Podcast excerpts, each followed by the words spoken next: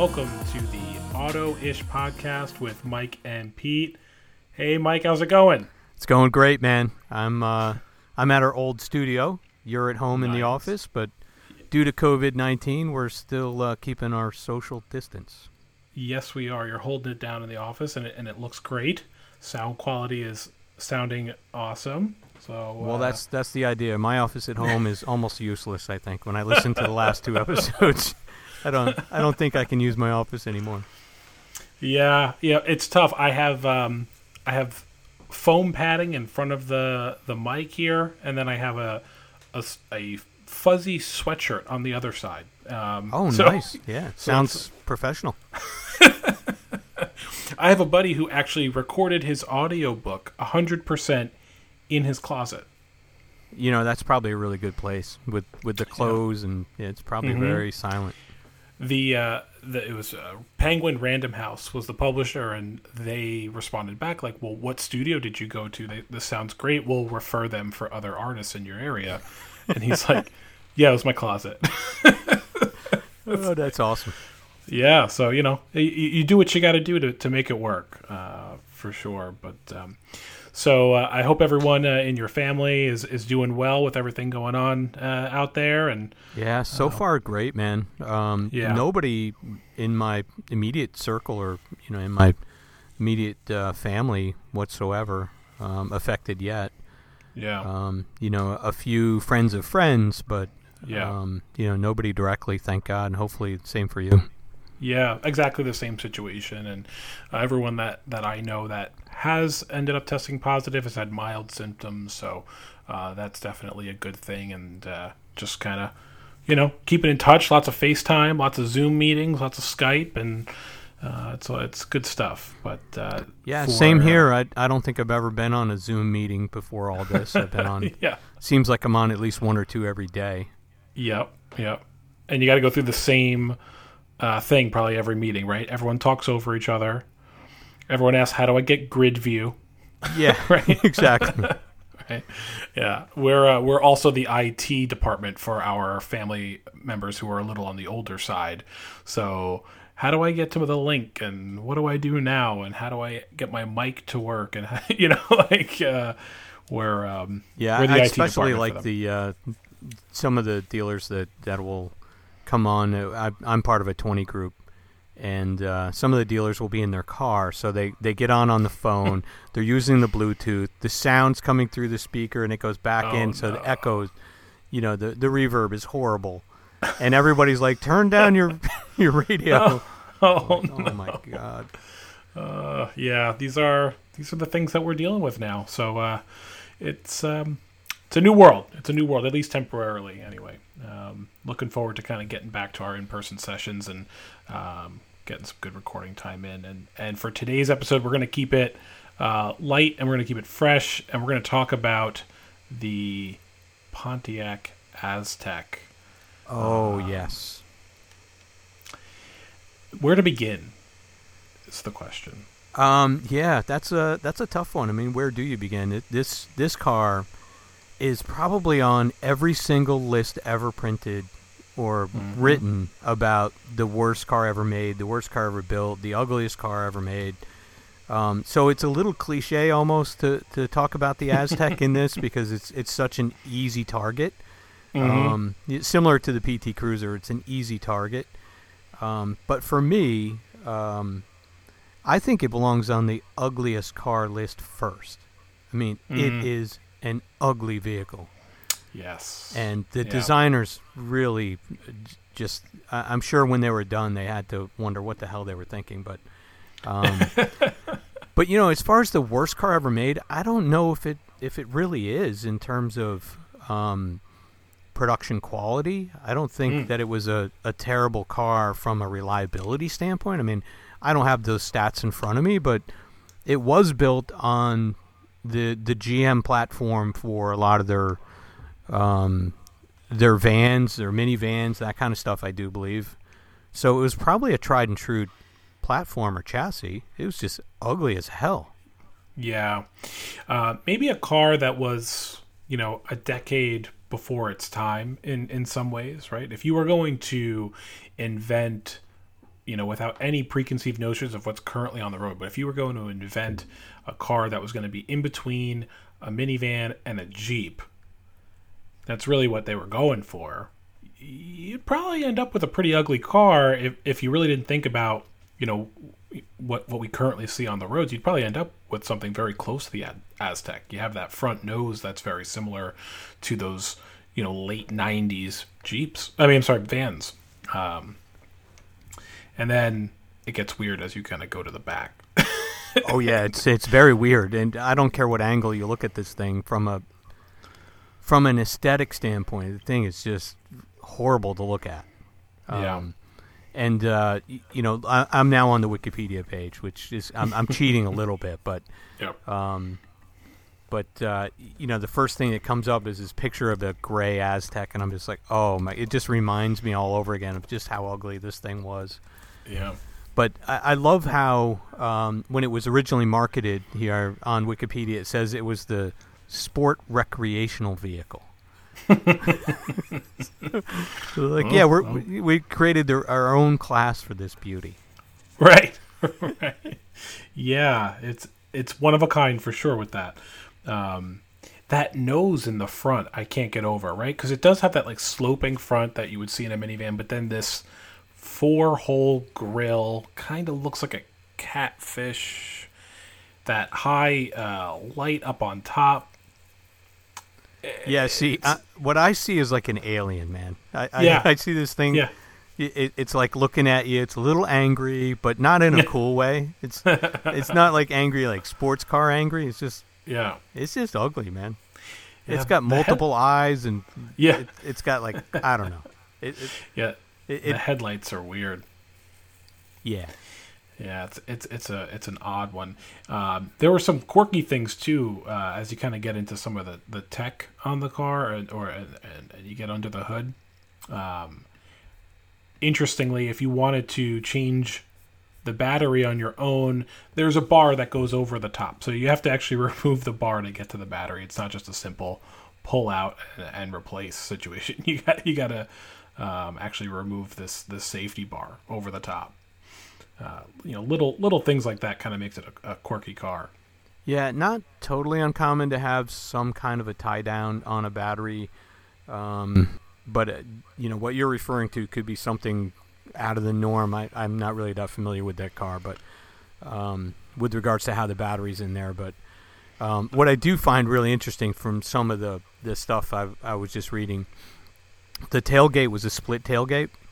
So it's a two piece tailgate which mm. which we have in the X5. BMW's had that in the X5 from the beginning. Mm. Um, and basically it gives you a tailgate like a pickup truck that the bottom half folds down so you can put stuff on it and it's easier to load things onto it. Mm-hmm. The Aztek apparently had two impression you know spots where you would sit. It's like a seat molded into it with cup holders so you could hang out in the back like you were tailgating um, which I think is kind of interesting. And, and apparently they had uh, volume controls for the radio in the back, so you could be sitting back there with control of the radio. Your cup holders are there, and you know the center console popped out, and it was actually a cooler, which I think is cool as hell. I mean, yeah. they thought about some really cool stuff with this thing. Well, uh, see, right, like it's an outdoor car, but now, am I correct in saying it's two wheel drive? I believe it's a two wheel drive vehicle. Ooh, that's I'm not certain. I thought there was an all wheel drive version of it. Maybe um, as an option, but I believe as a base model, it's a two wheel drive. Uh, that's probably right because I think the the minivans that they used those chassis back then were front wheel drive cars. Yeah, it's and so it's got this. Um, it comes with a tent and a blow up mattress. Oh yeah, that was the camping option. Yeah, I, I remember that. Yeah, that. I remember the the uh, the ads back then showing the tent as well, which I, I mean that that's got to be the most unbelievable part of the whole thing. That is I mean, That's yeah. got to be the part, and I think I might have mentioned this in our very first episode on Autoish. I would have loved to have been in the boardroom when this thing is pitched, and everybody's yeah. like, "Yeah," and then the guy comes out and says, "Oh, and wait, look, we we made a tent option." Yeah, yeah. and they greenlight it. They're like, "Yeah, go ahead. Yeah, camping." Could a car with these kinds of quirky options be even made today? Do you think anyone would jump out on a limb and do that kind of? No, no, I, I, d-? I don't think a manufacturer today could could pull this off. Hmm. Um, you know, they they've got to cater to the to the stockholders. The the car's got to sell. You know, um, and looking at this, apparently, even Pontiac back then, they had originally hoped to sell seventy five thousand of these per year, which is ludicrous. I mean, to even think that that many people would buy this thing, but they really thought they were onto something special. And it wouldn't be the first auto manufacturer to, to completely miss the mark in terms of what their projections are. Right. But Yeah. I, I think it said, and, uh, and I'm looking for it now. I, think it said here that they had to sell forty thousand a year to break even from their uh, you know from their cost of production and their their R and D, and their best selling year was the second year with twenty seven thousand units. So not only was it an ugly car, but it was a loser. I mean, they lost Yeah. money to even make this. So, you know, let's go back to the boardroom. I mean, yeah. those guys made a huge decision on this car that probably cost the, the, the brand everything because Pontiac's gone. Yeah. I mean, they're a, a failed um, brand or mark for GM, and, and they're Yeah. gone. Yeah. How? how how did the dealers? Now that would be an interesting question. How did the dealers handle that? Right? You know, we think about now. You think about the marketing for vehicles, right? The email blast, and okay, here's our leader. We know that these cars sell. We have a good program on it. Well, I mean, how did they handle a car like this? I mean, the the buyer was so specific. Yeah, well, you know, from a dealership perspective, I can only speak to BMW, but um, you know, when the when the manufacturer comes out with a new car, you drink the Kool Aid. You- Right. You really do. I mean, and there's there's times where I've been to these ride and drives. That's what BMW calls, and they launch a new car, and they they bring the dealers out, and we drive the cars. We drive them on the track, and we get all excited about them, and and you know it's really hard being a car guy not to drink the Kool Aid. And I and I come mm-hmm. back to the store after these launches and tell everybody how awesome the car is, and wait until you see this thing. We're going to sell you know thousands of these. They're you know they're unbelievable, and then the car comes out and it flops, which you know happens even with BMW. um, You know, sometimes they miss the mark with uh, with the public or. You know, here in the U.S., uh, I mean, American consumers have never really warmed up to station wagons. Um, Audi's kind of held that market in the luxury segment, and BMW has never been able to, to make its mark there. But in Germany, they sell like crazy. I mean, the um, the hatchbacks and the, the wagons over there are very popular, and, and you know, for the most part, they don't understand why we don't warm up to them. Mm-hmm. But Yeah. you know, I'll go to these ride and drives and I'll be like, oh wow, you, you know, you, this thing's amazing, and and they tell you all the cool tech and all that stuff, and I come back and then then it flops, and you're like, gee, you know, they were wrong, and I and I bought wrong. into it. yeah, yeah. The, I'm looking up now to see if there's any you know interesting uh, newspaper ads from around that time, and uh, so far everything that I'm seeing skips over that car completely. You see it in the pictures, but there's no price point on it or anything. It's just yeah, we got it if you want it. Uh, it's here. Yeah, I, I do know that they missed the mark in terms of um, their initial pricing point, and I, I think they were going for Gen X at the time, and and Gen X wasn't really uh, at a point yet where they could afford, uh, you know, an expensive car, and definitely not this oddball, Yeah. unique sport recreational vehicle. Right. Um, and then, uh, you know, that that car came out in 2000. I think is a 2001 uh, model. hmm Yeah. So we're talking pre 9/11 too. So you know, Right. 9/11 happens, and um, you know that that car is just in a bad spot, like everything else in the world. But Right. Um, and I think what sparked its its best year ever were all the incentives that came out after 9/11, and that, that car got a lot of assistance and rebates, which it needed. Yeah. I guess there was recall issues as well. Like so, as soon as the car came out, uh, there was a uh, there was leaking fuel, and many of the vehicles Oh, that's not a good on one. fire. So there was immediate recalls as soon as it launched, uh, including airbags, um, and then there was additional safety features afterwards that were recalled. But like right out of the gate, they were plagued with issues uh, from there. You know, but the interesting thing, and if we go back to last week's episode and we kind of talk about some of the reviews, if you go on an edmunds.com, if you're on a cars.com and you do look at some of these reviews, they're generally positive. If you're on cars.com and you're looking at the used reviews, there's no one star reviews for this car, period. Yeah, like I was saying before, I, don't think that would surprise me too much. I think it was a, a well-known platform for GM, so Yeah. um, you know, it's not like the PT Cruiser, which was a one-off. I mean, they kind of built that car for that crappy idea, but um, Yeah. you know, the Aztek was built on a chassis that existed and, and an engine and drivetrain that existed. So, um, from a reliability standpoint, it's probably a decent car, except for Yeah. those recalls. But, um, but overall, mechanically, it was probably an okay car. Yeah. Yeah, I mean the reviews are, are, are generally very positive. People enjoy driving it. People I you know, if you were an outdoorsy type, this car has some pretty cool stuff like you had mentioned the cooler. We have we talked about the tent, the mattress that's built in. Um it's got something that I generally like in older cars. It's got that uh, bigger uh, la- third window in the trunk. You see that on the Jeep Cherokee, um, the original Jeep Cherokee. You see that on the Jeep Wagoneer. Um, so you get you, you have no blind spot. You just check and you can see everything. So Right. I, I, I imagine it has some you know people who like it probably are enthusiasts for it. They you know I could. This is just me kind of guessing here, but I could totally see, you know, a 20 something hipster going at this car and getting it on cars.com for, for two grand and making it their, you know, their everyday car. I, I could totally see that. Yeah, I wouldn't be surprised if it has like a you know comeback. Yeah. like a, a crazy secondary market um, rush Mm-hmm. on on you know maybe the hipsters or some other group finding this is to be a really cool car and and and Mhm. you know maybe modifying them and making them cooler and you know Oh, yeah. I, I I wouldn't be surprised it's got a lot of cool stuff going on there that that definitely was ahead of its time I mean having a cooler built into the center console it's pretty cool It's pretty cool. You know, there was um oh gosh.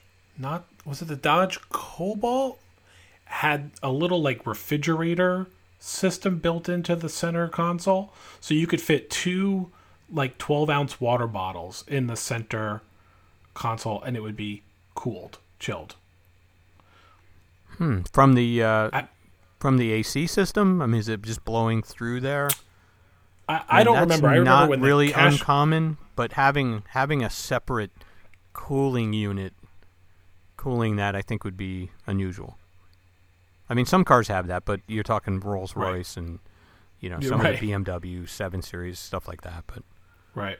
you know, Yeah, I just, it I'm was not- cash for I'm not so clunkers, sure and I went in to look at cars, and I saw that, and I was like, "That was it, I, it, it wasn't a Cobalt. It was like a it was like a crossover, and it wasn't on the market for very long. I think it only the car only lasted for maybe three or four years, um, but it had this like little refrigeration system in the center. I thought it was the coolest thing. So if I was in the market around 2002 at the time of the Aztek, I would definitely think the cooler was cool. I think like the the tent and the camping activities were kind of a, a quirky thing, and you know it, these cars that were a little bit oddball from a certain period. It's kind of interesting um, how they do kind of have this like cult enthusiast piece to it. I have a buddy in Seattle who has a uh, Saturn Vue, and he works um, at a company where him and like three other guys all have Saturn Vues, and they literally park together. They're their own little clique. wow, you know? that that that one definitely is a surprise to me. I, I can't imagine that car being anyone's favorite, but um, you know, I never owned one, so I Right. I I, I- I, couldn't imagine it either, but he, he's he's really into it, and so are his friends. I'm gonna have to Oh, look that one up later and just see who in the world finds that car cool, but or Yeah, why, uh, if anybody can right. tell me. right. Right. Well, um, we should um, we should uh, get into your project one of these days to talk about the X1 that you had done some modifications on. Oh yeah, um, yeah, a little more than some modifications, but yeah, we can certainly talk about that car. Yeah, we should definitely get into that. Um, maybe we'll say we'll tease that one for the next episode. But I, I would love to talk about that and then uh, the um, street racing uh, event that you went to. Oh yeah, um, it's kind of like a cannonball event. That one. Yeah. Yeah, Yeah. that was uh, that was crazy. I actually have some video of that, so I may uh, have to Oh. put that up on a website or something. Yeah, yeah, absolutely. That'd be awesome. Yeah, That'd and awesome. and just so everyone knows, I wasn't racing, yeah, right. Yes. and if I was, I was in Mexico. yes. Um, well, what else do we want to cover about this car? Did we miss any any details? I think we pretty much covered um, most of what that car is. I mean, like I said at the very beginning, I think it's just the ugliest car ever made. I don't Mhm. really think it fits Yeah. in the category of worst car ever made. I think, you know, um, the Cadillac Cimarron definitely belongs on the list. The PT Cruiser belongs on the list. There's lots of other cars, and if we if we leave the American car manufacturers alone, we can look at fun things like the Renault um, Mm. Fuego. I mean, that's a that's a beauty right there. I'm down. We we should do it. Um, all right, so we'll we'll leave on this note. I'll give you I'll give you this. It's a 2005 Pontiac Aztek STD. That's not Whoa. a great. Um, that's not great. Uh, Does that that's I'm gonna assume that that's the standard model, so it does not have the camping package. I, I would assume that's correct. Um, with 85,000 miles on it, you want to give it a price point? You want to give it an estimate? Sure. What year was it again? Uh, 2005. 2005, 86,000 miles, Yep. 2650. Ooh, this one's a bargain then. It's uh, 2000. Oh, damn. 2000. All yeah. right. See, I I was swayed a little bit by the possible, you know, remarketing resurgence of the Aztek. So I thought maybe maybe somebody was hot for the car. I don't know. Yeah, 2000's the- probably realistic. Yeah, as I'm looking at a picture of this, that does specific sound like low mileage, though. I mean, the car's 15 years old. Yeah, that's decent on the on the miles. As I'm looking at this specific car, I'm noticing the gas. It doesn't have a lid on the gas can on the gas cap. It's just exposed. Let me look at another one. Yeah, Yeah, that's weird. I can't speak to that. Is just- it just missing? Y- It, no, it's it. I guess when it comes standard, it doesn't have a uh, a, a lid on the gas cap. You know what we what we really need to do for a future episode? We need to find a cheap Aztek, buy it, and drive it around, and then we'll do a review. That's awesome. or actually, you know what? We should see if we can get one on uh, Turo. oh yeah, that's a good idea. It would do like a daily rental when this COVID crap's over, and we'll Ah, we'll do like a, a a one day rental for me and a one day rental for you, and we'll drive it around. And then we'll do we'll do an episode, and you know it, what would be really funny is that at the end if we both went and bought one. Yeah, yeah, we loved it so much that we became enthusiasts. Yeah, I get it now. I have to have one. yeah, yeah. I, I need this. Uh, I, it's all about the tent. I gotta yeah, get that. yeah, yeah. I'm gonna have to search out one with a camping package. That's gonna be a must. Yes, absolutely. Oh, that's really funny. Oh, that's good. Um, well, on that note, uh, I will wrap up today's episode. Thank you for listening to the Auto Ish podcast. Yeah, uh, thanks, everybody.